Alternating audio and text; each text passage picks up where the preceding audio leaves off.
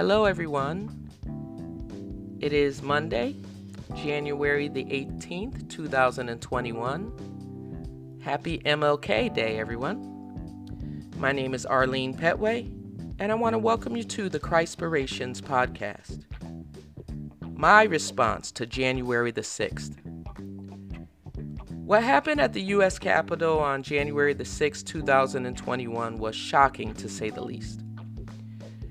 There's been commentary that many who were there profess to be Christians.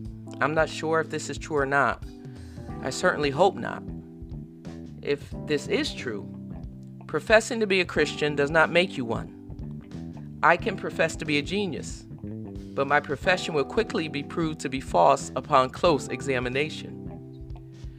This is what needs to be done a close examination. It takes more than claiming to be a Christian to make it so.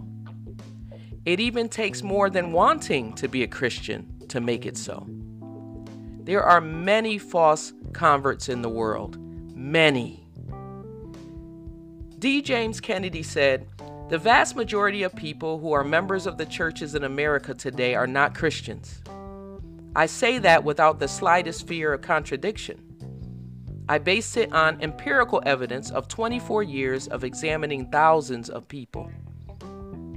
A.W. Tozer said, It is my opinion that tens of thousands, if not millions, have been bought into some religious experience by accepting Christ, and they have not been saved.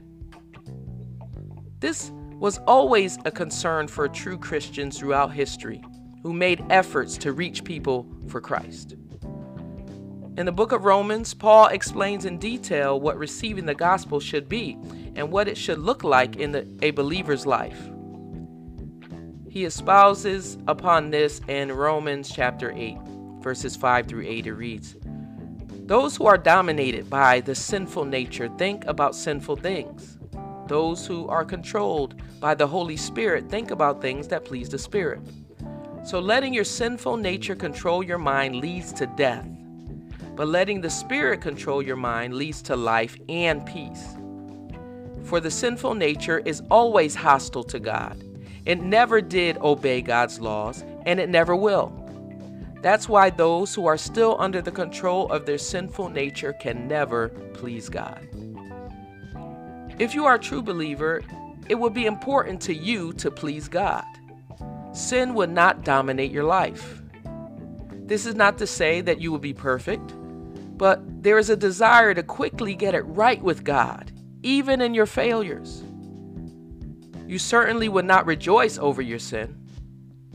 The Bible says that the Holy Spirit convicts of sin in John 16, verse 8.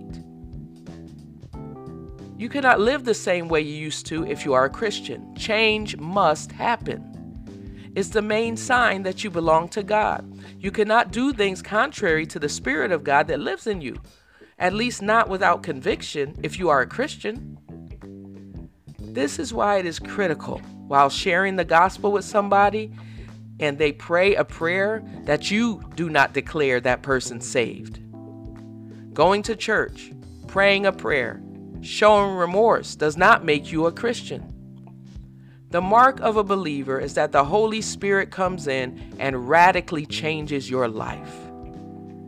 It is not a complete change all at once, but it does start immediately. If people that participated in the violence and destruction at the Capitol claim to be Christian and they have no contrition or conviction, chances are they are not. I'm not judging them. The Word of God is. Those who are dominated by the sinful nature think about sinful things, but those controlled by the Holy Spirit think about things that please the Spirit.